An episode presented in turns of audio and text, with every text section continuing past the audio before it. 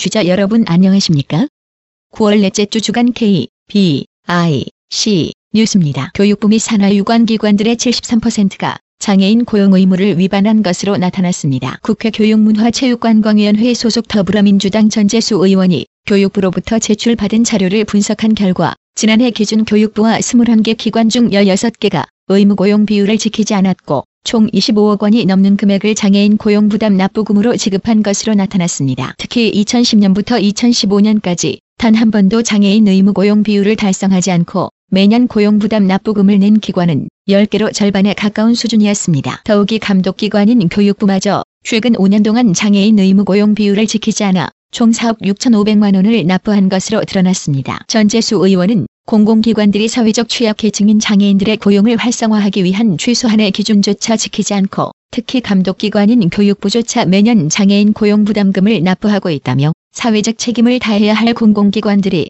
도덕적 해이를 범하고 있는 상황에서 실효성을 높이기 위해 부담금을 올리거나 보다 강력한 대책 마련이 필요하다고 강조했습니다. 정부가 최근 잇따라 발생한 지적장애인 학대 사례가 또 있는지 확인하기 위해 한 달간 장애인 인권 실태 집중 점검에 들어갔습니다. 지난 7월 충북 청주에서 축사 장애인 강제 노역 사건이 발생한 데 이어 지난 12일 40대 지적 장애인을 상습 폭행하며 강제로 일을 시킨 이른바 타이어 노예 사건까지 터지자 뒤늦게 정밀 조사에 나선 것입니다. 우선 빅데이터 분석을 통해 학대 피해 가능성이 큰 제가 장애인 만 명을 인권 실태 점검 대상으로 선정해 방문 조사하고 소재가 명확하지 않거나 장기 미거주자로 확인되면 경찰에 수사를 의뢰하기로 했습니다. 보건복지부는 민간기관인 장애우건행문제연구소가 운영하는 장애인 인권 침해 의심사례 신고센터를 통해 제가 장애인 학대 집중 신고를 받고 시군구에 인권 침해 의심 사례가 접수되면 장애인 인권 전문가와 함께 현장을 방문해 인권 침해 실태를 파악하기로 했습니다. 최저임금 적용 제외 대상인 장애인의 임금과 최저임금 간 격차가 최근 8년 새 10배 이상 벌어진 것으로 확인됐습니다. 새누리당 문진국 의원이 고용노동부에서 제출받은 자료를 보면 2007년 최저임금 적용이 제외된 장애인 노동자의 시급은 3,219원으로 그해 법정 최저임금 3,480원보다 261원 낮았습니다. 2010년 3,036원, 2012년 2,790원, 2014년 2,751원, 지난해 2,727원으로 매년 떨어지고 있는 추세입니다. 지난해 최저임금은 5,580원으로 8년 전보다 2,100원 오른 반면 장애인 노동자 시급은 492원 떨어지면서 장애인 임금과 최저임금 간 격차가 261원에서 2,853원으로 벌어졌습니다. 이에 대해 노동부가 장애인의 직업 능력 정도를 평가하고 최저임금에서 일정 비율을 감액해 지급하는 최저임금 감액제도 도입을 추진하는 것과 관련해 문 의원은 직업 능력을 평가해 감액 수준을 정하는 방식은 장애인에 대한 또 다른 낙인이 될 수 있다며 현행 체제에서 적용 제외 인가를 엄격하게 하는 방향으로 제도를 손질해야 한다고 말했습니다. 한편 최저임금법은 정신 또는 신체장애나 신체장애로 근로 능력이 현저히 낮은 자의 경우 사용자가 노동부 장관의 인가를 받아 최저임금을 주지 않을 수 있다고 규정하고 있습니다. 교육부가 내년도에 발간하는 국정교과서의 점역을 모두 엿새 만에 완료하겠다는 계획을 세워 시각장애 학생의 학습권이 침해될 우려가 있다는 주장이 제기됐습니다. 국회 교육문화체육관광위원회 소속 더불어민주당 박경미 의원은 교육부가 제출한 2015 개정 교육 과정의 적용 연도에 따른 점역 실시 계획을 분석해 이 같이 지적했습니다. 엿새 만에 점역될 교과서는 중학교 역사, 고등학교 한국사뿐 아니라 초등학교 국어, 수학, 통합교과, 안전한 생활 교과서도 포함됐습니다. 2009 개정 교육 과정 당시 역사 과목 교과서의 점역 일정을 살펴보면 중학교 역사 1 28일, 역사 2가 한 달, 역사부도는 두 달 정도 소요됐으며 고등학교 한국사의 경우 미래엔 교과서는 약 두 달, 천재 교육 교과서는 두 달 반이 걸렸습니다. 박 의원은 장애 학생들은 안중에도 없는 정부가 역사 국정 교과서를 대통령 임기 내에 탄생시키겠다는 탐욕 때문에 말도 안 되는 일정을 짰다며 교과서 점역의 물리적 시간 부족은 부실 점역으로 이어질 수밖에 없고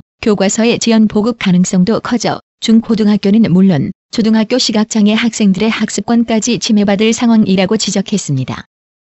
정부가 장애인과 보훈 대상자 경차 출퇴근 시간 차량 등 서민과 사회적 약자를 대상으로 시행하고 있는 고속도로 통행료 감면 혜택에 대한 축소를 검토 중이라는 주장이 제기됐습니다. 국회 국토교통위원장 더불어민주당 조정식 의원은 국토교통부로부터 제출받은 고속도로 통행료 감면제도 개편방안 연구 용역 보고서에서 이같이 결론 내렸다고 밝혔습니다. 연구 용역 보고서에 명시된 감면 대상별 평가와 개선 방안을 살펴보면 우선 장애인 감면의 경우 대안으로 보행상 장애에 해당하는 장애 유형, 장애 등급의 장애인을 중심으로 감면 대상을 조정하거나 장애 정도에 따라 차등화된 감면 비율을 적용하도록 돼 있습니다. 또 보훈 대상자 감면은 이동권 제약을 가진 보훈 대상자를 중심으로 감면 대상을 조정하거나 중증 경증 장애 등급을 기준으로 감면 대상별 감면 비율을 조정하는 안을 제시했습니다. 이와 관련해 조정식 위원장은 정부는 지난 2011년 2.9%, 2015년 4.7%의 고속도로 통행료 인상을 통해 매년 2,500억 원의 통행료를 추가로 징수하고 있는데도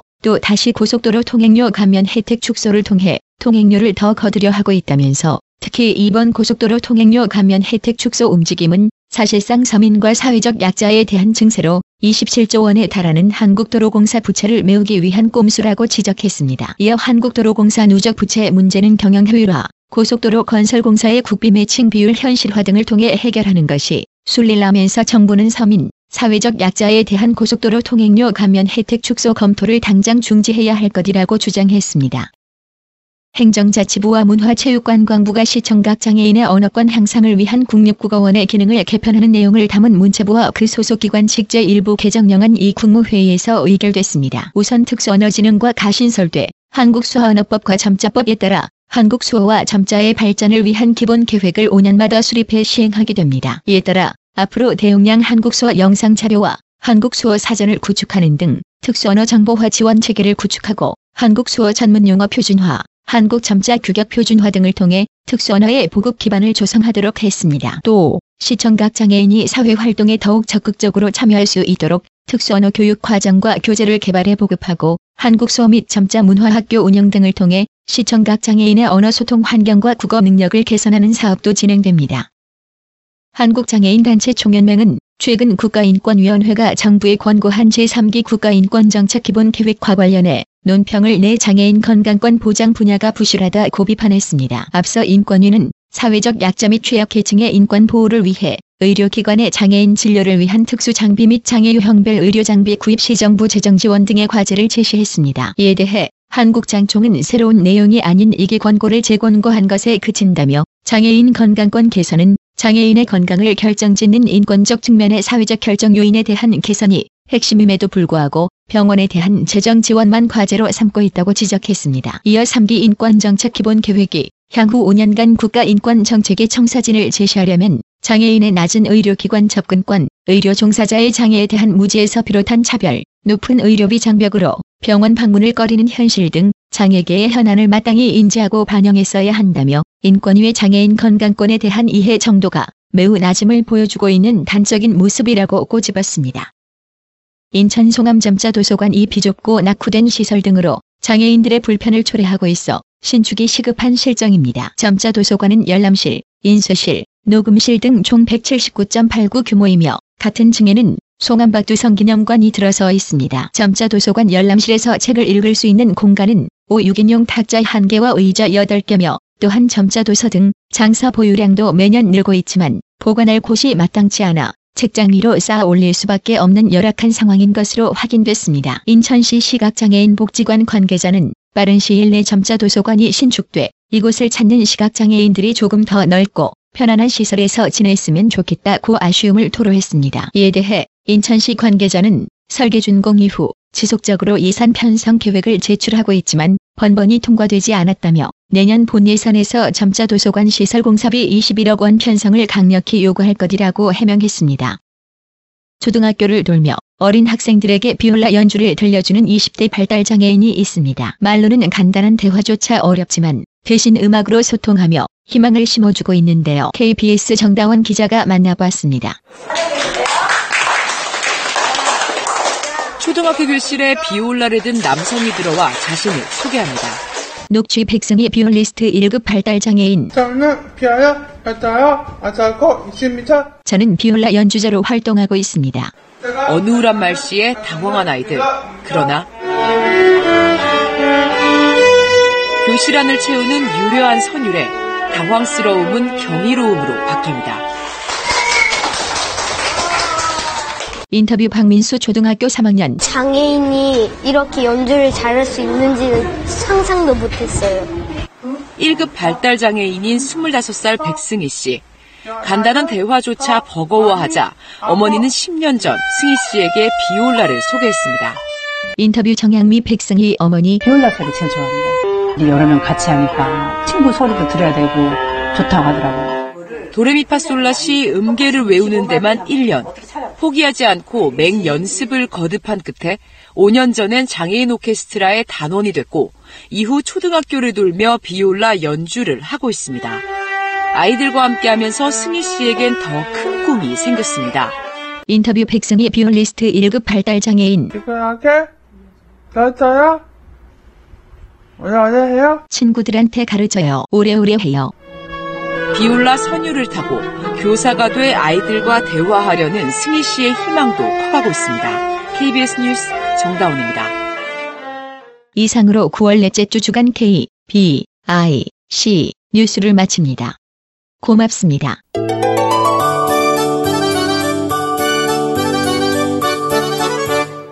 이번 주 화상장애인 복지가 소식을 듣는 시간입니다. 오늘도 강산 사회복지사와 함께합니다. 안녕하세요. 네, 안녕하세요. 명절 잘 보내셨죠? 네, 명절 잘 보냈습니다. 네, 많은 분들이 긴 연휴를 뭐 누리기도 하고 또 여러 가지 어려움, 뭐 다양한 일들이 있었는데 어쨌든 뭐 명절은 명절이고 즐거운 시간이었던 것 같습니다. 네, 이번 주 화상장애인 복지 소식 함께 들어볼까요? 네, 먼저 첫 번째 소식인데요. 9월 20일 화요일에 하상 시각장애인 도서관 소리도서 신간이 발행되었습니다.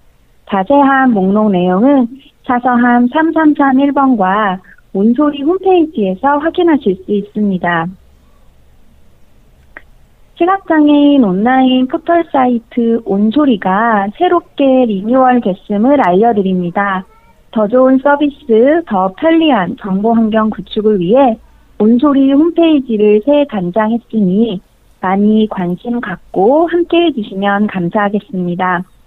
온소리와 관련한 더 자세한 사항은 02-560-4286, 560-4286번으로 문의해 주시기 바랍니다. 네, 마지막으로 추석 명절 인사인데요. 여러분 추석 명절은 잘 보내셨는지요? 몸도 마음도 모두 편안하고 따뜻한 쉼이 됐기를 바라며 넉넉하게 충전된 에너지로 더 활기차고 행복하게 살아가시기 바랍니다. 아울러 우리 하상에서 준비한 좋은 소식에도 추석처럼 정겨운 애정 듬뿍 보내주시면 감사하겠습니다. 네, 이번 주 화상 소식은 여기까지입니다. 포털 사이트, 네, 또 시각장애인 포털 사이트죠. 온소리 리뉴얼 소식에 많은 분들의 관심을 좀 끌 것 같은데요. 들어가 보셔서 어떻게 변했는지 또 어떻게 이용할 수 있는지 많은 분들이 직접 이용해 보시면서 느껴보셨으면 좋겠습니다. 다시 한번 관련 문의 전화 한번 알려주실까요? 네, 온소리 관련한 문의는요. 독서문화지원팀 02-560-4286, 560-4286번으로 문의해 주시기 바랍니다. 이번 주 화상장애인 복지가 소식 강사은 사회복지사와 함께 들어봤습니다. 오늘 말씀 고맙습니다. 네, 감사합니다.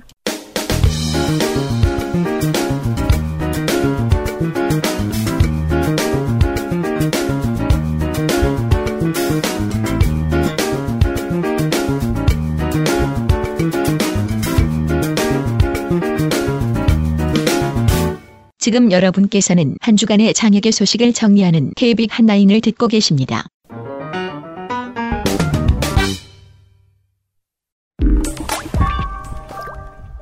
안녕하세요. KB 카톡에서는 청취자 여러분과 같이 고민하고 최신 정보를 전하는 글을 매주 선정해서 소개해 드리고 있는데요.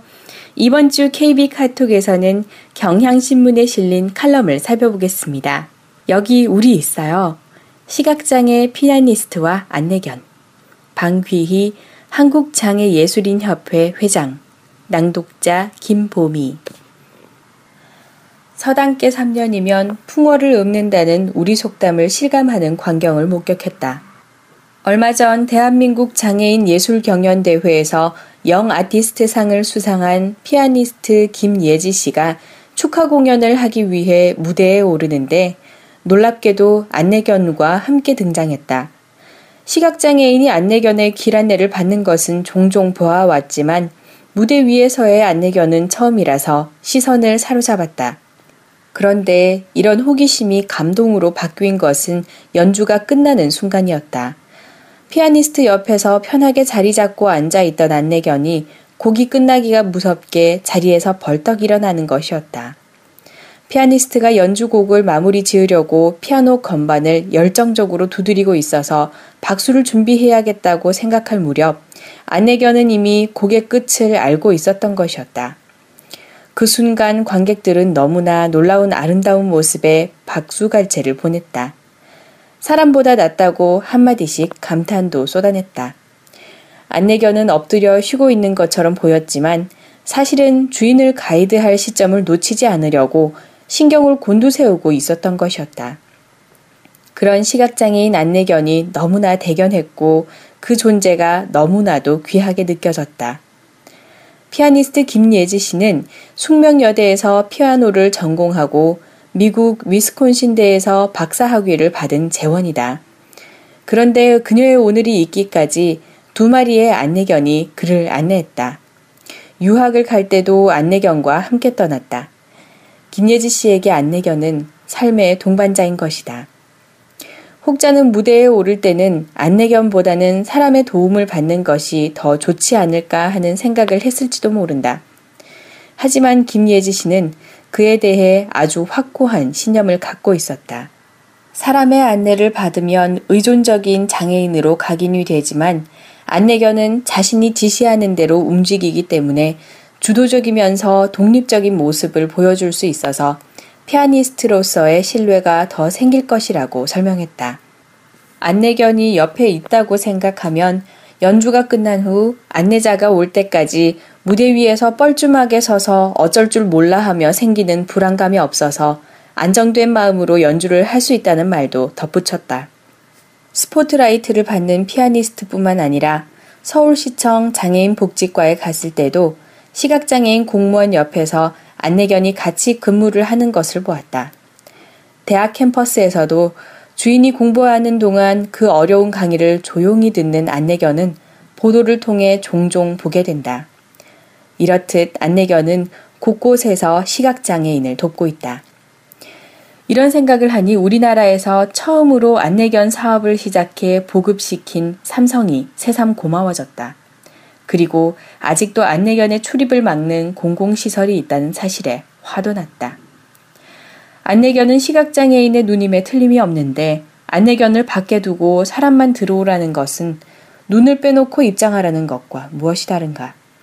안내견은 눈치가 빤해서 자기를 거부하는 것을 알고 풀이 죽는다며 안내견 주인들은 자신이 당하는 차별보다 안내견에 대한 차별이 더 가슴 아프다고 했다.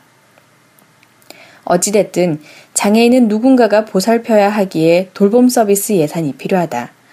그 비용을 절감하는데 안내견이 한몫하기에 안내견이 그 역할을 100%할 수 있도록 사회적 편견을 버려야 하고 안내견을 양성하는 기업의 칭찬을 아끼지 말아야 한다. 그래야 기업에서 장애인 복지에 투자할 의욕을 갖게 되고 그리하여 장애인 복지의 거버넌스가 이루어지면서 장애인 복지 서비스의 질도 높아질 것이다. 시각장애 피아니스트가 안내견과 함께 무대에 등장하고 연주를 마친 후 자리에서 일어나 청중에게 인사를 하자 안내견이 방향을 들어 피아니스트와 함께 퇴장하는 짧은 장면은 안내견 사업의 가치를 충분히 보여준 예술적 공익 홍보였다. 고맙습니다.